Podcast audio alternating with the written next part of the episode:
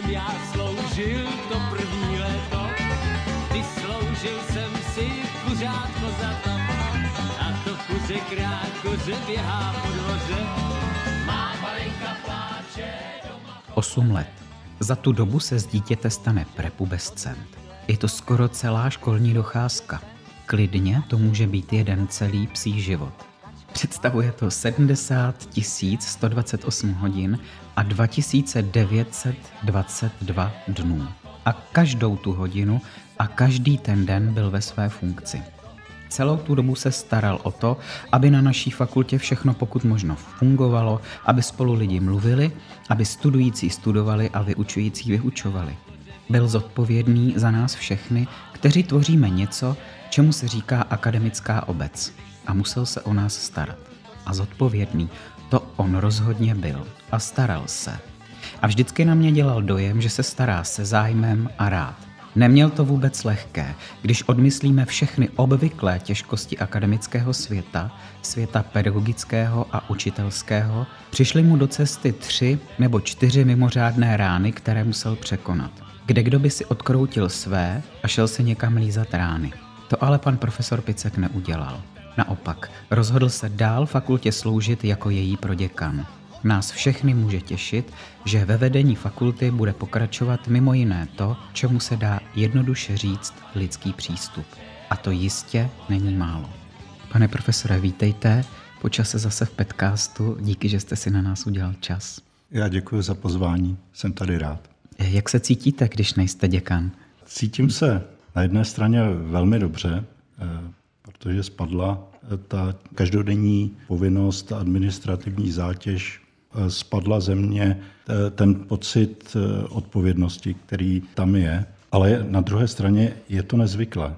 Člověk, jak jste říkal, spousty dní a hodin trávil a zvykl si a byla to každodenní přirozenost. Takže se cítím na jednu stránku trochu nezvykle. Co jste udělal jako první, když jste měl chvíli času a nelítal po všech možných různých děkanských záležitostech? Přemýšlím, co jsem udělal první. První, úplně první záležitost byla, děkanem jsem přestal být úderem 12. hodiny o, o Silvestra, takže první věc, kterou jsem udělal, jsem si připil se svojí rodinou eh, naš lepší zítřky. Na jiný život. Vaše období byla dvě a z mého pohledu zejména to druhé byla jedna výzva za druhou. Někdy si tomu soukromně říkám tři rány Johana Picka. Chtěl bych se teď ke každé té věci dostat, protože si myslím, že hodně poznamenali život na celé fakultě a trošku se k ním vrátit a třeba z nich vyvodit nějaké závěry, co nám to přineslo. Jestli třeba pro nás to je nějaké poučení možné, tak začal bych první ránou a to byl covid. Když jste začal svoje druhé období, přišel covid, pro školu to znamenalo spoustu změn. Jak teď zpětně na to vzpomínáte? Bylo to velmi nelehké období. Spoustu věcí jsme se e, museli učit, takže e, z jedné stránky to bylo velmi obtížné. Najednou jsme zůstali v uvozovkách zavření doma. Byla mnohem e, obtížnější komunikace, takový ten běžný ruch života přestal. Ale na druhé straně jsme se jako spousty věcí naučili. A to je vlastně jakoby dobrá zpráva. Možná, že jsme spoustu věcí dokázali zvládnout, takže rozhodně bych na to období nespomínal eh, jaksi ve zlém. Když mám hovořit za sebe, tak začal jsem být malinko aktivnější na sociálních sítích. Začali jsme třeba některé věci natáčet. Takže i pro mě to znamenalo, že se spousty věcí člověk jaksi naučil. A to je jakoby dobrá stránka věci. To, co bych hodnotil jako složitější stránku té věci, eh, že se mnohem víc vyhrotily postoje, než byly dříve. To, co bylo velmi složitou eh, stránkou,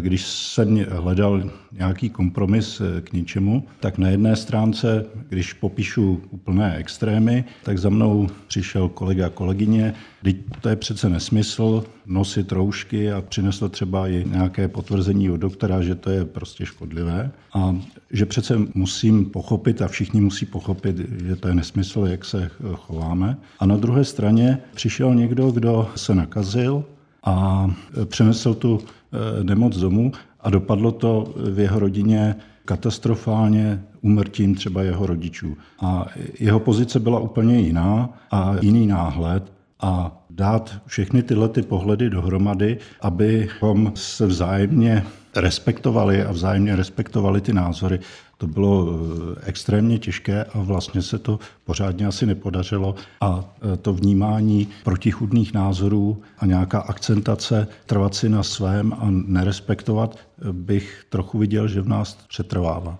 To říkám bohužel. No. Můžeme vnímat ten náš tady malý akademický svět do jisté míry v tomhle ohledu asi jako zmenšeninu toho běžného světa. Připadá vám taky, že jestliže mluvíme o polarizaci společnosti, tak zrovna covidové období k tomu hodně přispělo? Z mé zkušenosti eh, ano, možná je to právě dáno tím, že jsem byl u řady věcí. Musel jsem řadu eh, vést jednání, jednat eh, s řadou lidí, ale právě to období mně přijde, že bylo tím jakoby startovacím bodem větší polarizace. Ten pocit mám a akademická obec je obrázek společnosti.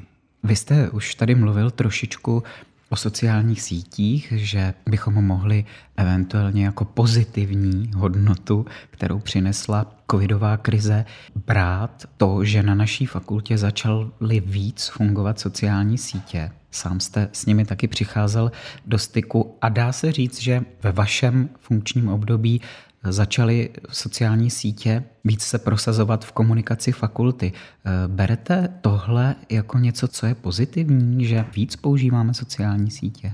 Jako pozitivní stránku věci to rozhodně beru. Patřím eh, ke generaci, která možná se dívá na některé věci skepticky, vyrůstala v podmínkách, eh, kdy komunikačním prostředkem byly nástěnky a sekretářky na katedrách a podobně. A začal jsem si možná jakoby uvědomovat eh, více roli, že život jako obecně jde dál, společnost se vyvíjí a že je potřeba vnímat tyto změny a být eh, v těchto záležitostech aktivní. Takže v tomto ohledu určitě mám pocit, že to byla pozitivní změna a že doufám, že i fakulta tím jestli to jak mohu eh, říci, chytla modernější háv. Vy jste často říkal v souvislosti s tím, když jste připravoval materiály pro sociální sítě, že musíte vykročit ze své komfortní zóny určitým způsobem, abyste třeba mohl natočit pozdrav pro studenty nebo nějaké poselství. Jak často musí obecně děkan vykračovat ze své komfortní zóny, když jedná s tím vším okolním akademickým světem, který ho obklopuje? No, to záleží, koho z děkanů se asi zeptáte. Záleží to asi na eh, jeho nějaké přirozenosti. Pro mě je to jakoby obtížnější v tom, že svým založením eh, jsem spíše introverní člověk a sám jsem eh, ještě třeba na gymnáziu vůbec neuvažoval o tom, že bych se stal učitelem. Spíše jsem směřoval vlastně k zaměstnání, ve kterém bych byl trochu sám a měl svěřený úkol a na něm bych pracoval. Ale člověk, jak dospívá a stárne, tak zjišťuje, že vlastně komunikace, práce s lidmi a podobně, kdybych to tak měl naznat, je vlastně jakoby zajímavá, spousta věcí mě naplňuje, ale ta komunikace není vůbec jednoduchá a to překračování komfortní zóny v mém případě je ksi časté, takže pokud mohu být vděčný za to, že jsem se stal děkanem, tak já jsem se v této věci spoustu věcí naučil. Co rozhodně nebylo komfortní, byla druhá rána, o které chci teď mluvit.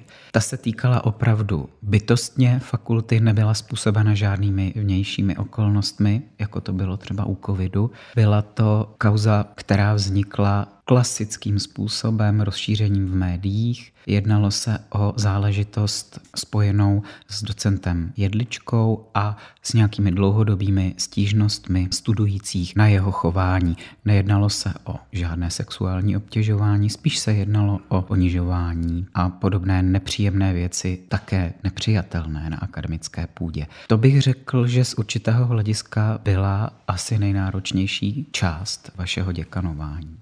Když se člověk zpětně ohlédne, tak eh, to byla opravdu jako vlastně složitá záležitost. Ale na druhé straně to, že eh, se o takových záležitostech začalo mluvit více, eh, vnímám jakoby pozitivně. A eh, jakkoliv to bylo jaksi složité a někdy mi nebylo dobře, protože ten tlak, řekněme, těch sociálních sítích a různé komentáře a ty nejsou nikdy moc příjemné. Dotýkalo se to do jisté míry třeba mé rodiny, ale na druhou stranu jsem jaksi opravdu rád, že ta situace jako byla zviditelněna. Nejhorší z mé zkušenosti je, když se něco tutlá, jenom si o tom někde u piva povídáme a nic se neřeší. Všichni nadávají, ale věc se neřeší. To, že se ta kauza otevřela, eh, nějakým způsobem se řešila, že tím fakulta prošla, z nějakého pohledu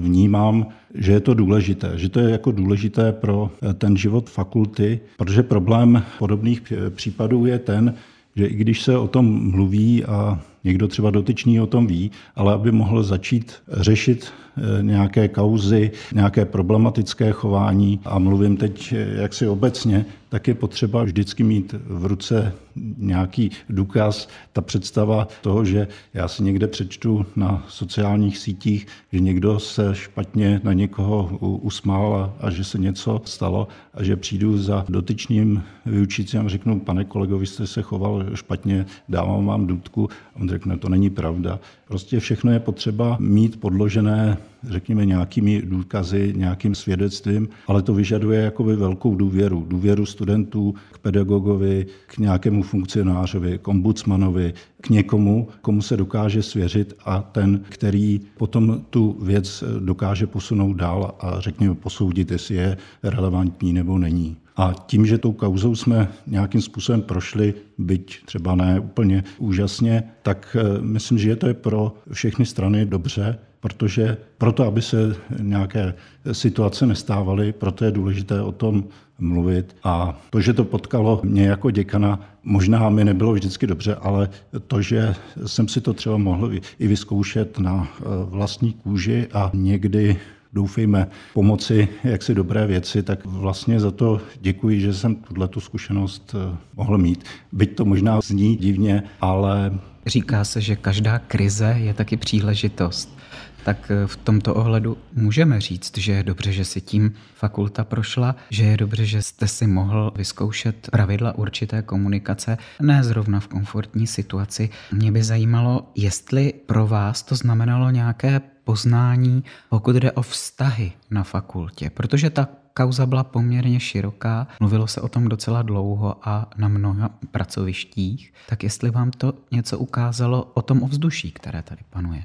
Každá jaksi kritická situace asi dobře ukáže na vztahy a charaktery jednotlivých lidí a myslím si, že se to tady ukázalo taky velmi dobře a nemám pocit, že by mě chování některých překvapilo. Takže možná jsem to, co se projevilo, jsem do jisté míry očekával. Co to přineslo dobrého fakultě, když budeme mluvit o těch příležitostech, které nosí krize? Co to přineslo dobrého vám? Pro mě eh, celá, eh, začnu možná trochu obecněji. Pro mě, já jsem velmi zvažoval, jestli do děkanské funkce jít, jestli mám schopnosti, síly vůbec v takové funkci obstát. A pro mě ta příležitost, že jsem se děkanem stal a procházel jsem eh, různými zátěžovými situacemi, bylo pro mě i trochu poznání, i pohled a pochopení, jestli jsem schopný v některých situacích obstát. Jestli mohu, tak já možná už jsem to při nějaké příležitosti říkal. Eh, já jsem byl v roce 89 v listopadu eh, na vojně a že okolo 17. listopadu eh, se tenkrát spekulovalo, nebo po 17. listopadu, jestli nebude využita armáda k potlačení různých demonstrací. A velmi živě si pamatuju, že jsem si tenkrát kladl otázku, jak se mám zachovat. Naštěstí se ukázala ta situace taková, že armáda byla neschopná nebo e, měla osvícené velitele, nebyli nasazení. Jedna věc je, že přirozeně by člověk nechtěl e, jít proti svým skoro tenkrát kolegům a, a podobně, ale jak si ta situace na vojně, vedení, různá sankce, sankce a podobně, to není úplně jednoduchá záležitost. A s tímhletím pohledem jsem se často jako přemýšlel o tom, jak bych se vlastně v těchto krizových situacích sám zachoval a neuměl jsem na to najít otázku. A pro mě některé situace, do kterých jsem se dostal v děkanském funkci, mě možná trochu napomohly se vyznat sám sobě a říct si zvládnu, nezvládnu. Ještě jste neřekl, co to přineslo dobrého fakultě, ta krize. Co dobrého přinesla ta krize? Rozhodně se situace s panem docentem vyřešila. To znamená, ten neurologický bod, který možná řada studentů prožívala, tak byl vyřešen. Takže to je jakoby bezprostřední efekt. Možná se našly některé mechanismy, jak problematické eh, situace řešit. Začal tady fungovat eh, ombudsman, začal tady eh, fungovat systém studentských tutorů. Možná někteří studenti byli pod vlivem toho schopní za důvěrou s někým zajít v některých situacích. Zároveň si možná i někteří vyučící uvědomili, Protože v některých situacích, pokud se běžně chováte, v nějakých situacích jste vyrůstali, tak nějakým způsobem eh, máte styl chování a neuvědomujete si, že to může být špatné, že současná doba je třeba trochu jiná. A možná to byl prostě signál eh, se zamyslet pro některé, eh, co je možné, co není. Takže to je taky asi jako dobrá zpráva. A jak říkám, tím, že se o věcech mluví a netutlá, tak snad byl dán signál, že fakulta se snaží řešit problematické záležitosti. Můžeme přejít k třetímu obtížnému období a třetí situaci, která eh, se vklínila do vašeho druhého volebního období a to byla válka na Ukrajině, respektive ta válka stále trvá, ale začala v té době, kdy jste byl v druhém období eh, děkanství. První, co je asi potřeba vůbec říct, je, patří vůbec taková věc na akademickou půdu, mluvit o ní, vyjadřovat se k ní? Je otázkou vždycky eh, podle mě míra některých věcí zapojení. Jsme společenství lidí, řekněme, akademická sféra patří v nějakém slova smyslu k vůčím eh, silám té společnosti, tak kdo jiný by měl nějakým způsobem reagovat, vyjadřovat se. Jedna věc eh, na vysokých školách je, řekněme, studium, druhá věc je tvůrčí činnost, ale vždycky se mluví o třetí roli a to je nějaké působení na veřejnost, spolupráce s veřejností, ale já bych sem řadil i to eh, vyjadřování nějakého postoje. Vy jste ten postoj vyjádřil poměrně rychle a poměrně jasně. Eh, mě na tom zaujalo, že jste vždycky zdůrazňoval to, že se vás to osobně velice dotýká. Proč právě tenhle ten konflikt se vás tak osobně dotýkal? Mně se asi dotýká spousta konfliktů, ale to, co pro mě zase když trochu začnu z obecnějšího pohledu, to, co mě vždycky trápilo nebo zajímalo, byly vztahy mezi lidmi nebo vzájemné chování. A, a já trochu eh, jak si nechápu, proč si někdy musíme eh, dělat eh, tak někdy extrémní naschvály, proč existuje někdy takové zlo, takže mě vadí i vlastně malé události, a tohle je jakoby obrovský e, konflikt. Já svým způsobem některé záležitosti nechápu, že se nedají e, vyřešit. To, že spory přirozeně vznikají, že e, lidé mají jiný pohled na věci, chtějí dosáhnout nějakých cílů a není to vždycky jednoduché ale že je nutné nechat dojít věci až do takovéhle roviny je pro mě velmi bolestné. Bolestné je, že to je velmi vlastně záležitost blízká. Eh, dotýká se to mě tím, že jak Ukrajina, tak eh, Rusko jsou záležitosti, které jsou nějakým způsobem spojené s mým životem. Já patřím k generaci, která se ruský jazyk učila a kromě toho, že jsme viděli systém komunismus, socialismus, a, ale přesto jsme díky třeba ruštině objevovali eh, nádhernou literaturu, eh, spousty věcí. Sám jsem byl v Sovětském svazu, byl jsem v Kijevě, takže mám tu zkušenost. Bavil jsem se se spousty jako obyčejnými lidmi a teď vidíte, že proti sobě stojí. To prostě člověka nemůže nechat chladným. Stalo se vám někdy v souvislosti s touto záležitostí, že jste se opravdu musel držet vší silou zpátky, abyste nereagoval na něčí chování vznětlivě nebo prchlivě? Rozhodně ano. Mám to štěstí, že k mé vaze nepatří obvykle nějaké cholerické výstupy, takže moje chování je v tomhle, nebo ta situace je pro mě eh, trochu jednodušší, že dokážu lépe držet eh, emoce pod pokličkou, ale že to ve mně někdy řve a bublá a nejradši bych reagoval eh, ano. Poslední takovou, řekl by se, kapkou bylo eh, zcela v závěru vašeho funkčního období, a to v prosinci, to, co se stalo na Filozofické fakultě v Praze, tedy dá se říct masová vražda. I k tomu jste zaujímal nějaké stanovisko a zase jsem měl tu možnost být u toho a nevím, jestli to bylo jenom tím, že to bylo nejblíž časově, ale zdálo se mi, že vás to zasáhlo snad ještě bolestivěji než třeba zmíněná válka na Ukrajině. Mám z toho ten správný dojem, nebo už to bylo jenom tím, že je to nejblíž z těch událostí? Zasáhlo mě to velmi. Nedokážu posoudit, jestli mm, jako svým způsobem srovnání s Ukrajinou, ale problematické bylo na tom to, že to bylo naprosto nečekané a šokující. A byl jsem eh, také ve stavu, ten poslední semestr byl pracovně velmi vyčerpávající a byla to záležitost, kterou eh, člověk nečekal. Bylo to, řekněme, v období eh, adventu a tady se spojilo spousty tedy jako drobných věcí a zasáhlo mě to velmi. Ono to možná souvisí s tím, že mám řadu známých eh, na filozofické fakultě a mezi zraněnými a bohužel i mezi oběťmi jsou lidé, které jsem znal. A to člověka určitě poznamená. Když jsem já sloužil to druhý léto, vysloužil jsem si kačenu za to. A ta kačka bláto tlačka. A to kuře krát, koře běhá po dvoře. Má Marinka pláče doma v komoře. Vy už jste říkal, nebo naznačoval trošku, co děkanování dalo vám, co jste se dověděl o sobě, co jste možná překvapivě nebo mín zjistil o lidech ve svém okolí. Mě by ještě zajímalo, a musím se na to zeptat, co vám vaše děkanování řeklo o studujících na naší fakultě. Třeba by mě zajímalo, jestli jste díky všem zkušenostem přišel na něco, co jste předtím jako pedagog nezjistil.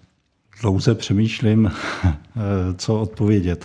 Jestli jsem na něco nového přišel, to úplně netuším. Jak jsem na začátku říkal, nechtěl jsem být vlastně kdysi, když jsem byl mladý pedagog, ale to, co eh, jsem si jako ověřil, tak mě je mezi lidmi dobře. A vlastně nevím, jestli to nebude eh, znít poněkud nadneseně, ale eh, mám lidi rád, takže mě je vlastně na té škole dobře. Mě je dobře mezi studenty a to setkávání, řekněme, s mladší generací je vlastně pro mě prýma. A možná tím, že jsem jako děkan musel absolvovat řadu různých jednání na různých úrovních, úrovní, eh, různá administrativa, tak možná ta setkání se studenty byla méně častá a o to vlastně jako příjemnější. A tím, jak stárnu, tak ten mladší pohled je pro mě strašně fajn, takže já se obecně mezi studenty cítím vlastně dobře. Je to jako v každé společnosti. Někteří jsou lepší, někteří horší, někteří mají tu vlastnost, tu jiní, ale v zásadě jsem velmi optimistický. Prostě mladá generace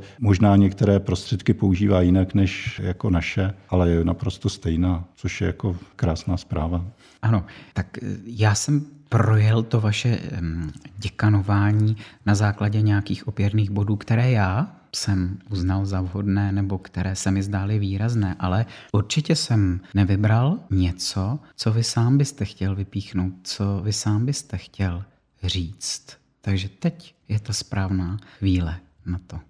Mám říct, eh, co mě potěšilo, co bylo obtížné, Cokoliv, Cokoliv, co chcete. Vidím taky, že tady máte něco napsaného. To je určeno pro nás? Ne, ne, to je spíš jaksi bilanční záležitost. Eh, netušil jsem, jaké otázky padnou, ale eh, dá se očekávat, že ten rozhovor bude bilanční, takže se budete ptát na to, co se povedlo a co se nepovedlo, jak možná některá období hodnotím. Ono je to vždycky velmi obtížné. Člověk si představuje, že se mu něco povedlo, a za dva roky zjistí, že to mohl udělat mnohem lépe a že to udělal nešikovně a, a tak dále. Některé věci vůbec nevidí, takže je velmi těžké, jak si hodnotit, co je vlastně dobře, někdy co je špatně. Ale určitě tam bude něco, a... co byste považoval za opravdu úspěch, co se povedlo, co vás povzbudilo a co vás potěšilo, ať se na to bude dívat člověk s jakýmkoliv odstupem, z jakéhokoliv úhlu. Když to vezmu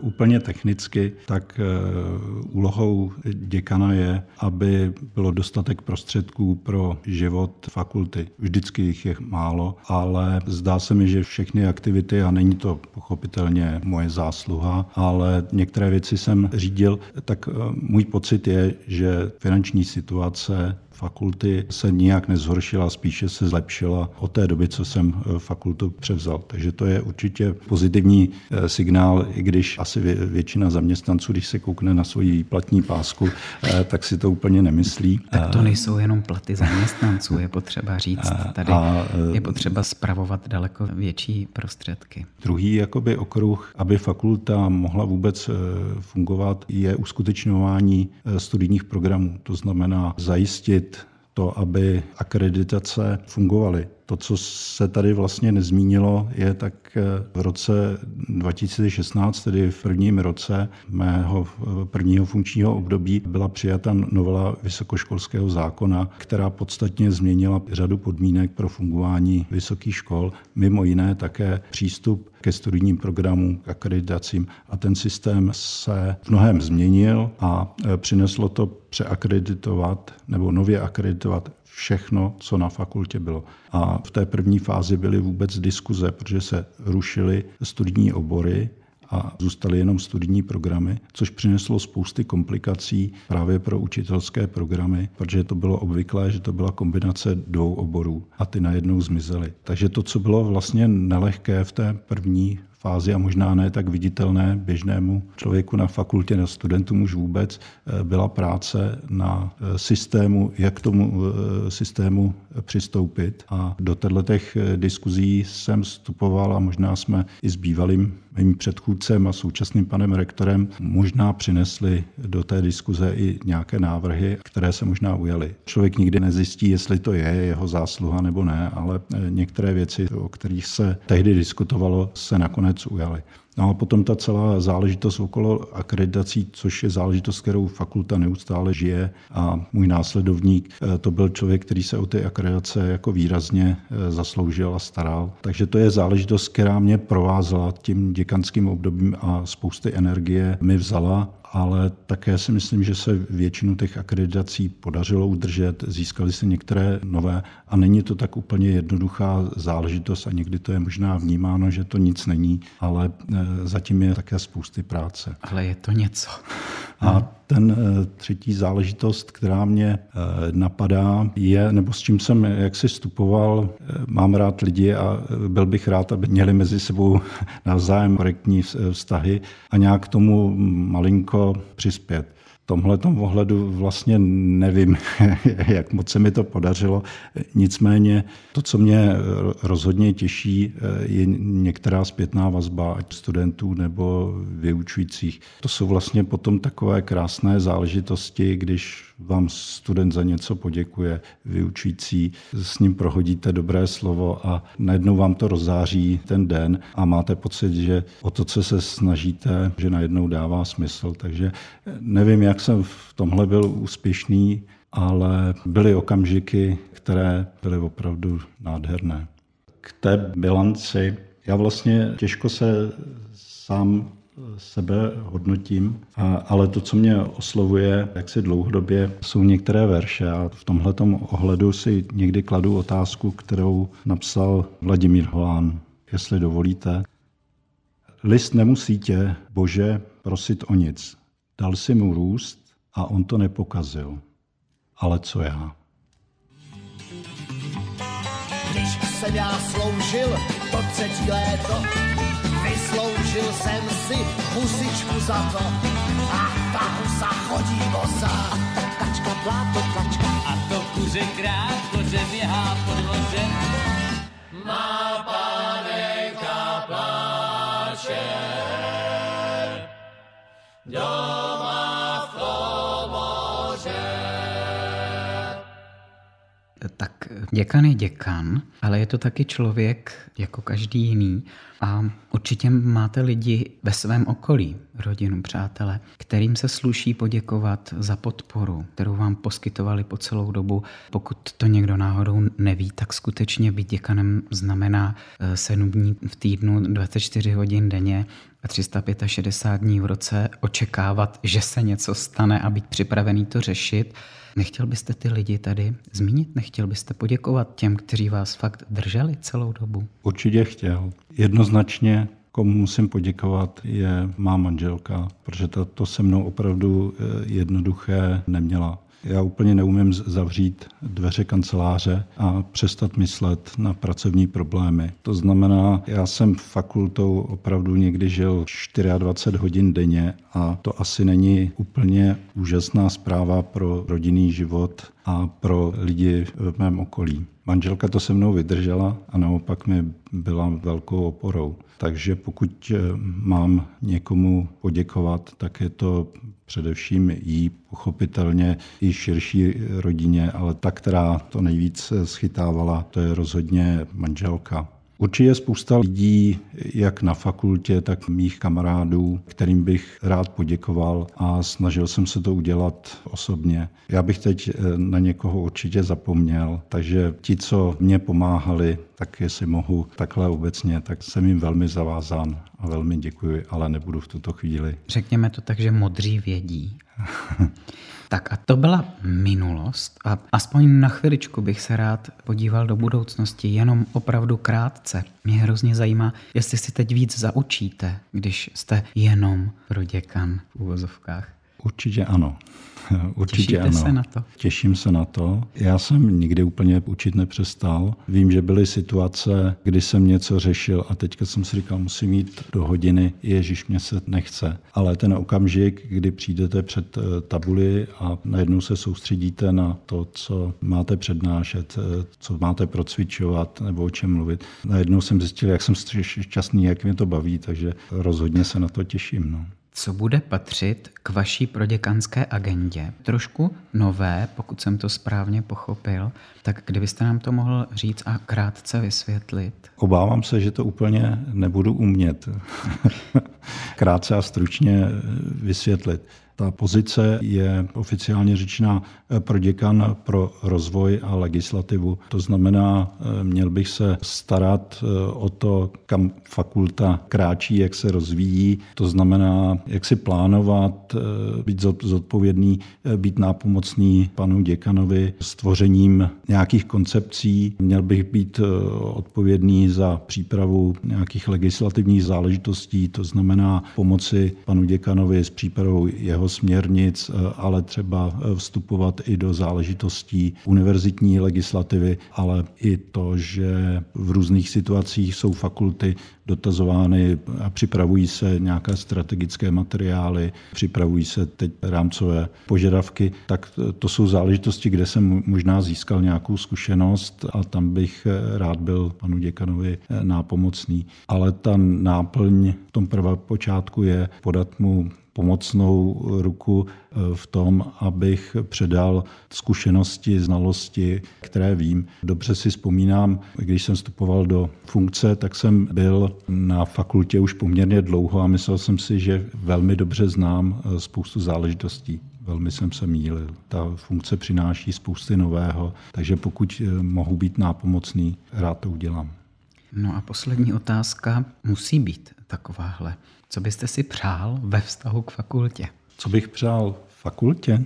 No, třeba taky. Hmm. Fakultě bych vždycky přál, aby byl o ní zájem, aby neměla nouzy o studenty, o studenty dobré, aby studenti byli aktivní. Pro ně ta fakulta byla zajímavá, aby se nestyděli za fakultu, ale naopak byli hrdými, aby zde rádi pracovali akademici, aby je bavilo dělat odborné záležitosti, aby tady fungovala, když to řeknu vznešeně, nějaká sounáležitost. A jedno těžko predikovat, jak se situace vyvine s akreditacemi, s potřebami, ale vždycky se fakulta si dokáže přizpůsobit, aby byla eh, místem, kde se sejdou, když to mám říct jednoduše, fajn lidi. Tak eh, moc krát děkuji za takové přání a taky díky, že jste byl naším hostem zase a doufám, že to není naposledy. Mm.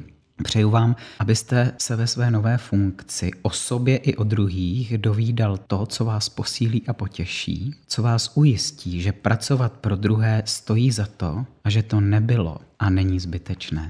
Já vám moc děkuji. My v podcastu zase věříme, že vám stojí za to nás poslouchat a že tak činíte s chutí, možná i s láskou.